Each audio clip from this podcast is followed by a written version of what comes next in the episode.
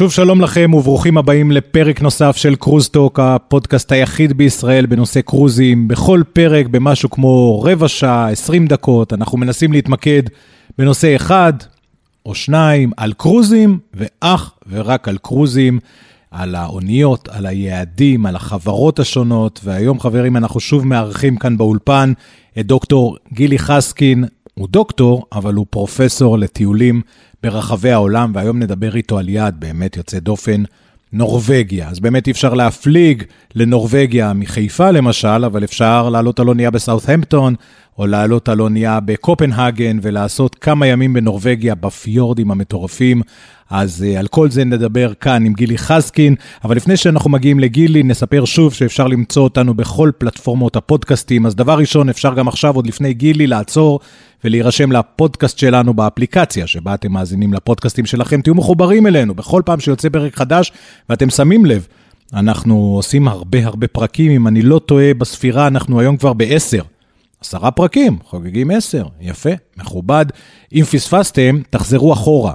זה לא רק news בפודקאסטים האלה, יש הרבה מידע שתמיד רלוונטי לשמוע על אה, מנו ספנות, על MSC, על רויאל קריביאן, על האונייה Wonder of the Seas, על נמל ברצלונה, על נמל חיפה וההליכים כאן בחיפה, על איי יוון, על קושדסה בטורקיה. בקיצור, הרבה הרבה הרבה good stuff עכשיו לגילי חסקין. אז שחררו את החבלים, תשלבו את המנוע, אנחנו מפליגים.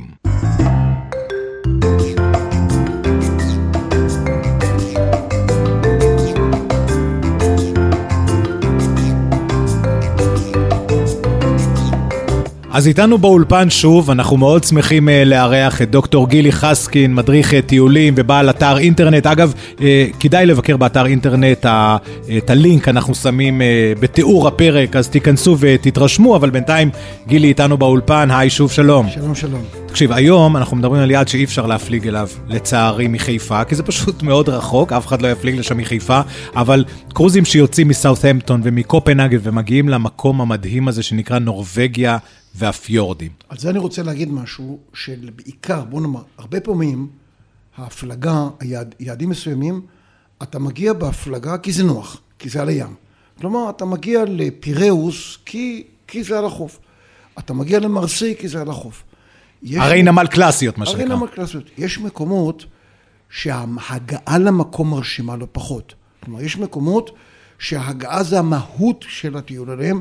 ואחד מהם זה נורבגיה. והפיורדים נורווגיה, המפורסמים. בכלל, נורבגיה היא בכלל, היא אחת הארצות בעיניי היפות בעולם. היפות והמרשימות בעולם. אה, אני אומר לפעמים, לא תמיד משהו יותר רחוק, אני אה, דיברתי עם מישהו על האי הדרומי של ניו זילנד, שהוא מאוד ידוע ובצדק. גם קצת לו, פיורדים יש לו בצפון, כן, אבל זה לפרק לו, הבא. אמרתי לו, תשמע, אני לא חושב שנורבגיה נופלת משהו. היא אוקיי. עוצמתית יותר. אז בוא נגיד שנורבגיה היא ארץ מאוד מאוד ארוכה. שהיא מחולקת למעשה לשתי רצועות, וזה חשוב רק להבין, יש לנו במרכז, בגבול עם שוודיה, רמה של הרים גרניטיים עתיקים מאוד, בשם רמת יוטנהיימן, שגם אזור לטייל, היא יורדת ומשתפלת לבקעה, לשפלה פוריה, שהיא הולכת ונהיית צרה ככל שאנחנו הולכים צפונה, ואחר כך אנחנו מגיעים לפיורדים. מה זה הפיורדים? במקור המילה פיורד היא מפרץ. אבל עם הזמן ייחדו את המושג פיורד רק למפרט שנוצר על ידי קרחונים. שים okay. לב, אוקיי. בתקופת הקרח, בכלל, הקרחונים, קרחון הוא נוזל שתנועתו איטית במיוחד. כלומר, הקרח לעולם נמצא בתנועה. הוא זורם מהמסה הגבוהה למסה הנמוכה, בדרך כלל זה עם הגרביטציה, לא תמיד. ואז חלק מהקרחונים באמת זרמו מזרחה למישורים של פינלנד, נתקעו ויצרו את האגמים, אבל חלק ירדו מערבה לחוף אל הים, הגיעו לים, הם דחפו אגב כמות אדירה של חומר. תנסה לחשוב כרגע על איזשהו בולדוזר ענק, אבל עשוי מקרח, ולכן הרבה פעמים בקצה הפיורד אתה רואה שרשרת איים, שזה בעצם הערימה של אותו קרחון, המורנה. שאותו קרחון הביא איתו. המורנה. זה מה שנראה כמו אה, לשון אה, לשון כחולה של איזשהו טרול דמיוני שנכנסת בתוך הרים, בתוך הרים ירוקים. אתה שט בפיורד ואתה לא יודע, זה פשוט מכניע אותך מבחינת העוצמה. אתה רואה אנשים שהם שתים, הם פשוט עומדים עם הראש כלפי מעלה. אני שהייתי שם הרבה פעמים, אני לא מסוגל להכיל את היופי הזה, להכיל את העוצמה הזו. שמכיוון שאל הפיורד, שהוא היה פעם ערוץ, נגיד, של הקרחון, זרמו קרחוני יובל, נוצר פער בין הקרחונים העליונים לתחתונים, כי התחתון הוא חזק יותר. ואז ברווח ביניהם יש מפלים שנקראים מפלים תלויים. וואו. אז מכל מקום יש מפלים כאלה, ואתה רואה גושי קרח ויערות מחתנים אבותים. ואם לפעמים יש קצת ערפילים, אז זה לא נורא, כי זה נותן משנה קסם. ובדרך כלל בפתח של הפיורד, בצד, על המורנה, יש איזה כפר מאוד מאוד ציורי. ואם אנחנו נוסיף את העניין הזה שהנורבגים מאוד מקפידים על איכות הסביבה, אז הכל מאוד נקי ומצוחצח, ולפעמים יש הגבלות על התנועה של האוניות, וטוב שכך, כדי לשמור על הטבע.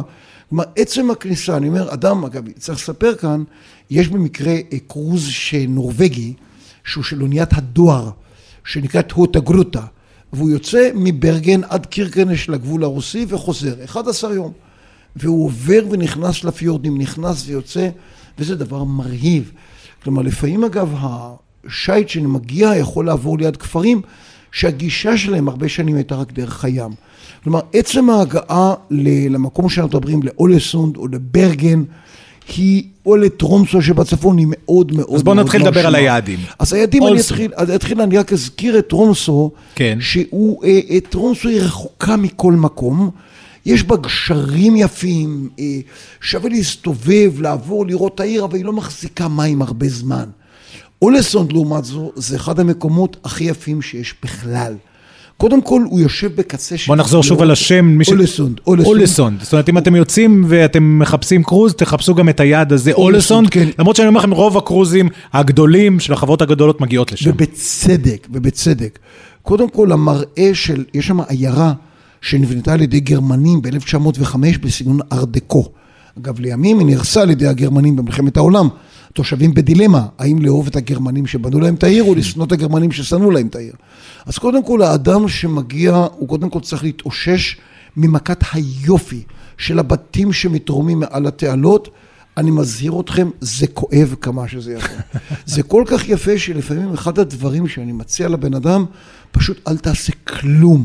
תשוטט ברחובות, תרים את הראש, תסתכל על הבתים, תסתכל על התעלות, לפעמים איזה ברבורים, שב בבית קפה, תצבות עצמך שזה קיים. קר שם?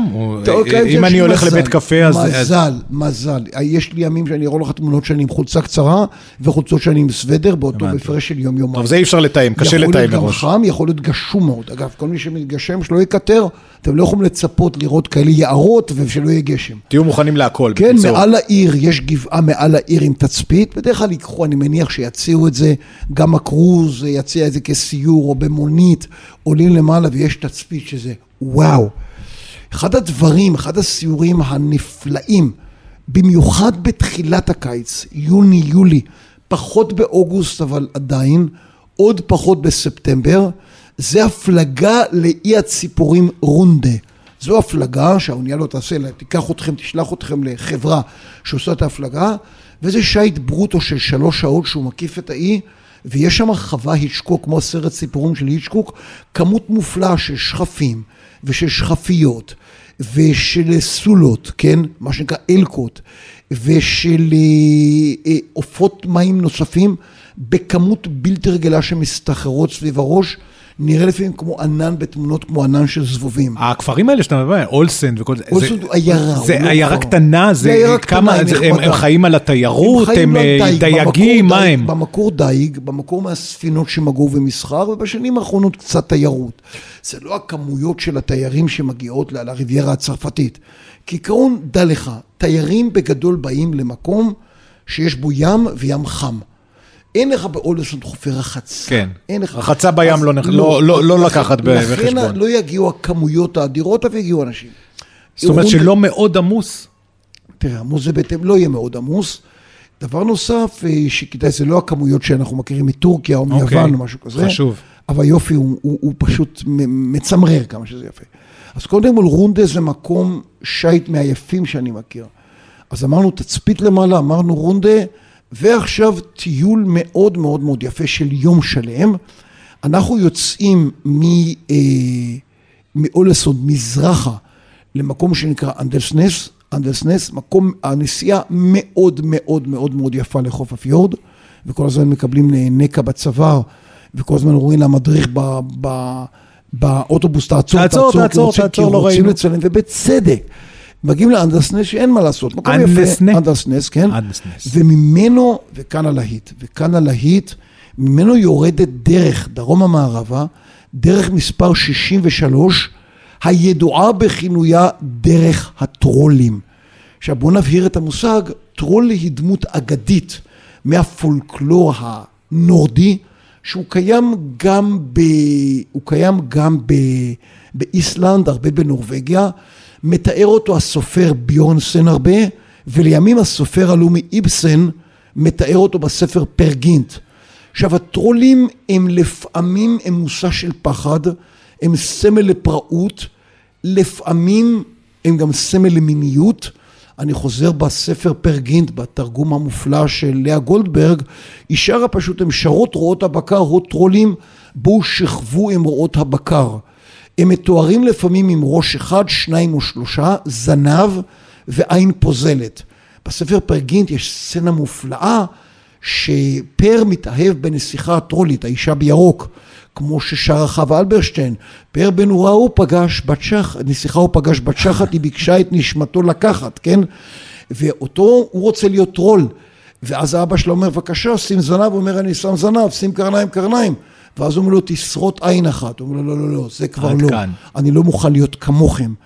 והוא לוקח בכלל, אה, פר, אה, מה שעושה, שאנחנו מוצאים שבפרק גינט יש איזו השוואה, איבסן משווה בין העולם האנושי לבין העולם של השדים של הטרולים. אז זה שימוש שהוא עשה. במקור זה אלה דמויות שהיו מטילות פחד וכדאי להזכיר אגב, עוד מעניין גם המטמורפוזה שעבר, אגב גם בכל מקום, בכל מסעדה היה דמות של טרול, מעניין שפעם הטרולים עד לפני 30 שנה היו במשך מאות שנים מושא לפחד, כמו שאצלנו אומרים האמא, אם לא תוכל יבוא שוטר בתודעה דמוקרטית שהיא מנחילה לילד, כאן זה יבוא טרול, הטרול הוא פחד, ואילו ב-20 שנה האחרונות יש בובות טרולים, וילד נכון. לא הולך לישון אם אין לו טרול במיטה. פתאום הוא דמות חמודה כזאת. זה הפך פתאום לדמות משעשעת וחמודה, זה גם כן מעניין. אה, וזה כדאי לציין שבנורבגיה לא מספיק לעסוק בנופים המאוד מאוד מאוד מאוד יפים, אלא א', לדבר קצת על ההיסטוריה של המקום, תרבות. למשל הסיפור של הוויקינגים, של אותם גזלנים שודדים, לא רק. שההיסטוריוגרפיה האירופאית מתארת אותם כאנטי קריסטו, כהורסים. היום אנחנו יודעים שהם אה, ישבו גם. ויליאם הגדול, ויליאם היה מצאצאי, ויליאם הכובש הוא מצאצאי ויקינגים. הם ישבו את צפון צרפת, אנשי הנורדן, נורמנדי. הם הגיעו עד לסיציליה, הנורמנים, כן? כלומר, יאללה, נורב... בשנים האחרונות יש איזו רבליטציה, יש איזה טיהור של הוויקינגים. ואני לא נזכור את ההיסטוריה של נורבגיה, אבל... לא, נזכור את ההיסטוריה, אבל אני רוצה להדגיש... לדעת שקיים, שקיים גם היסטוריה, ורגע, אבל אני רוצה להגיד עוד משהו, הזכרנו כן. את הטרולים, שיש פולקלור נורבגי עשיר, עולם האלים האיסלנטי נכון. גרמני, עד היום אנחנו משתמשים בתור, האל תור אל הסערה, Thursday, את האלה אנחנו משתמשים בתיה ל-Tuesday, אודין Wednesday, פריי לפריידי, כלומר, המקומות האלה הם מקום ראוי לספר על המיתולוגיה, כמו על, ה, על האפוסים של הטרולים, של האלפים, של השדונים וכך הלאה. זאת אומרת שגם התרבות וגם הפולקלור ובטח הנופים, לפני שאנחנו עוברים לעוד כמה אה, מילים על ברגן, שזה עוד יעד שמגיעים אליו, ממה שאני מבין אה, ממך, גם אם מגיעים אה, עם קרוז למספר ימים לנורבגיה, ויש כאלה שעושים בעצם את הקרוז הזה מספר ימים מנורבגיה, למשל יוצאים מסרטמפטון, עושים רק נורבגיה וכל... אה, צריך שם מדריך, צריך שם סיורים מאורגנים, זה לא איזשהו משהו שאתה יכול אה, להכיל לבד. כן, תראה, כל אחד, יש, בתור אדם שמתפרנס מהדרכת טיולים... כן, אז ברור, אבל אני גם שואל את אותך אובייקטיבית. יש יתרונות לכאן ולכאן. אוקיי. כלומר, היתרון, אני לוקח אנשים, היתרון של מי שנוסע איתי, זה שאני יכול להעביר לו גם את הגיאולוגיה, גם את הגיאומורפולוגיה, גם את ההיסטוריה, גם את הפולקלור וגם את הדת הכתומה. היתרון של מי שנוסע לבד, שהוא לא צריך לראות את הפרצוף שלי בבוקר, לא, כן? לא, לא, אם, אה, אה, הפרצוף שלך זה עניין אה, של טעם, לא, אבל אבל הדברים שיוצאים לך לא- מהפה זה כן, דברים של טעם אה, יש טעם גם- טוב. יש גם כוונה, יש לא, גם... זה להרחיב את האופקים, אני אני מתכוון, זה מסכים, קצת אבל- להבין את המעבר, כי היופי הוא לא צריך הסבר. אני יחד עם זאת נותן המון לגיטימציה, שאם אתה נוסע עם אשתך, ואולי הדבר הכי חשוב לכם הוא לעצור בצד הדרך, ולשבת ולעשות איזה קפה או משהו, ולהיות עצמכם עם הטבע, גם לזה יש חשיבות. אני כלומר, אני... תמיד מתחשב אני באישה. מפרגן, אה, לא, אני מפרגן, אני, אני מפרגן, אתה יודע מה, ארבעה גברים שרוצים לשבת על בירות, כן. באיזה מקום יפה, או לדוג, לקחת, קל עם מאוד לדוג שם. כובעי ויקינגים מצחיקים. קל מאוד לדוג שם, על דגות, והדגים שם מאוד טיפשים, קל מאוד לצפות על דגי קוד. מדהים. לשבת ולדוג, זה גם בסדר, כן? תני לי כמה מילים על ברגן. ברגן. עכשיו, ברגן היא עיר שהיא פחות עשירה מאשר אוסלו, פחות זו עיר מעניינת. יותר גדולה? זו עיירה יותר גדולה? כן, ודאי. ברגן היא עיר. עיר. אבל עיר, היא פחות עשירה תרבותית מאשר אוסלו, אבל היא מאוד מעניינת. קודם כל, היא מאוד יפה, נתחיל עם זה. המיקום שלה הוא נהדר, גם כן עיונים כאלה בקצה של פיורד. ובשביל לתפוס את הדבר הכי חשוב, יש לי שתי דקות בברגן, אני עולה בפוניקולור, מה שנקרא רכבת שיניים, למעלה לתצפית על העיר, והתצפית היא וואו. כלומר, תמיד אני מחכה, אני בא עם אנשים, ובדרך כלל אני מגיע בסופו של טיול, ועדיין כולם עומדים למעלה וכולם צועקים, וואו. עכשיו, אפשר שם גם לעשות טיול רגלי, יש שם איזה אגם קטן, אבל הדבר החשוב ביותר הוא התצפית, זה הדבר הראשון. הדבר הרכבת השני- שיניים האלה שאתה מדבר עליה זה כמו... מהנמל. ש- שהיא מטפסת מטפסת על ההר, על כאילו ההר, על ההר, שיפוע במעין לא שיפוע יכולה. כזה, שיפוע תלול מאוד שיפוע על ההר, תלול.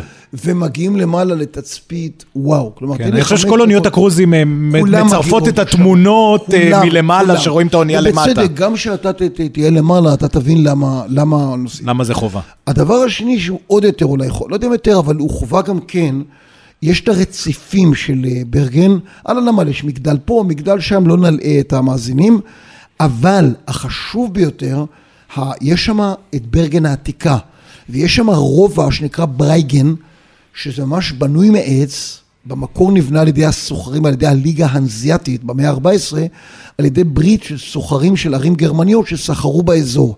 אז יש אפשרות אה, להציץ לעבר. אז זה קצת התמסחר, אבל יש שם חנויות תיירים, אבל חלק נהנים מזה גם כן. אה, לראות קצת, אה, אני פחות אוהב את המזכרות, אבל יש אפשרות קצת לדמיין ולראות איך היה, זה אתר היסטורי חשוב. יש משהו שאני אישית פחות מתפעל ממנו, זה שוק הדגים. הישראלים מתים על זה, כי זה שוק אוקיי. דגים מאוד מאוד נקי. אפשר לראות שם כל מיני סוגי של דגים ופירות ים, וליד זה שוק פירות. איך האוכל, הכל- אגב, העלית לי את זה? איך האוכל באזור? מאוד טעים ומאוד יקר. יקר להגיד עוד וטעים. משפט אחד על האוכל, וכאן זה מאוד חשוב להגיד. הצורה הנורבגית, א', אה, עושים הרבה דגים. אני לא, הדג הלאומי הוא דג הקוד. אבל הקוד, מה שלא תעשה, בסוף הוא נשאר בקלה. אתה מבין? בסוף הוא נשאר בקלה. יש שם הדג הרבה יותר טעים, זה הסלמון. אם כי הישראלים עברתו אותו, קוראים לו סלומון. סלומון, כן. אם כי רוב הסלמונים בעולם היום מגיעים מבריכות בכלל, כן? זה כבר לא דג, אה, יש בכלל בעיה שאנחנו דגים יותר מדי את הסלמונים. יש שם גם, אני לא מוסמך פה, לא, אני רק מספר לומר לאנשים, יש הרבה מאוד מאכלי ים, שרימפס, דברים כאלה, כמובן אנחנו בתחנה כשרה, לא מומלצים, לא ממליצים, אנחנו, אבל אנחנו בראש פתוח. אנחנו בראש מספרים פתוח, שכן. גילי. בא לכם שרימפס קלמרי? אתם, בסדר. כן, אנחנו לא יגידו איך זה אתה מסית לדבר עבירה. אנחנו לא נצלם את זה. איך מסית לדבר עבירה. אני, ו... אמ, אוכל טוב. מה שכדאי לציין זה צורת ההגשה, וכאן אני רוצה לבקש מהישראלים שתי בקשות. אם אתה מגיע למסעדה, בדרך כלל הם אוכלים בספינה, אבל כדאי לדעת, יש שיטת הגשה שנקראת סמורגסבורד, שזה שולחן אדיר, באמת עם המון המון המון דברים. ומה שנוהג הנורבגי, נוהג לקחת צלחת קטנה ולקחת קוני גבינות ולטעום ולאכול. גמר את זה, הולך ולוקח כמה דגים מעושנים טובים. גמר את זה, הוא לוקח כמה נקניקים, אנחנו לא מסיבות כשרות, אבל שידעו. ואחר כך הוא לוקח מהמנות החמות. קצת, ועוד פעם, ועוד פעם. לפעמים יש לו איזה 15 צלחות קטנות, ובסוף הקינוח. הישראלי לוקח צלחת ושם ערימה של הסלטים, ושל הדגים, ושל הגבינות. ואז הוא גם זורק הרבה. והם מאוד רגישים לנושא הזה של לזרוק. תאכל כמה שאתה רוצה, שיהיה בריא. אם רוצים להעיר לך, הם עושים את זה באנגלית? האנגלית בסדר שם? אפשר זה, או להסתדר? שהם מסתכלים עליך במבט שהם מאוד לא... זה, זה נחשב לזלזול, כי זה מאוד יקר. תגיד, שילמתי, אז מה? כן. יש גם עוד תופעה, מזל שאנחנו לא אוכלים ארוחות בוקר שמעצבן אותם, תופעה שלא רק ישראלים, אבל שתיירים מכינים סנדוויצ'ים, כן? אתה באת לשם, אה, תאכל כמה שאתה רוצה לבריאות ובכליך לא תשים. הדבר האחרון שיש בברגן, ויכול להיות שמציעים אותו לטיולים מאורגנים, ומאוד מאוד יכול להיות שהספינה יציעו את זה למטיילים, זה הבית של אדוארד גריג. שוב, זה ז'אנר של תיירים, אני פחות מתחבר לבית שגר בו מפורסם, אבל אפשר לראות בזה הזדמנות לדבר עליו. אדוארד גריג הוא המלחין הלאומי, למעשה, הוא זה שכתב את ה... את הסיון, את האופרה לפרגינט, כן? ובהחלט מי שמעניין לדבר עליו, מי שחובב מוזיקה, לראות את הבית שלו, אם יש זמן פנוי, זה בהחלט אופציה. וואו, תקשיב, אני צריך אה, לקחת נשימה אה, ארוכה אחרי כל ההסבר הזה. חשבתי שאני אקבל קצת אה, מידע לנורבגיה, אבל לא חשבתי שאני אקבל כזה craving, כזה צורך להגיע למקום הזה, כי לא הייתי שם אף פעם, וזה פשוט... הרבה ישראלים מגיעים כבר בימינו לנורבגיה, זה... מעט, כן, כן. טוב, אני חייב להצטרף. אוקיי, אז גילי חסקין, דוקטור גילי חסקין, גילי, תודה רבה שהיית איתנו שוב, אנחנו נתראה בפרקים נוספים, זה היה... וואו, חברים, נורבגיה, מסאות'מפטון, מקופנהגן, תיכנסו ליעדים השונים, קיבלתם כאן כבר אה, טיפים שמספיקים לפחות להפלגה אחת שלמה. גילי, תודה רבה.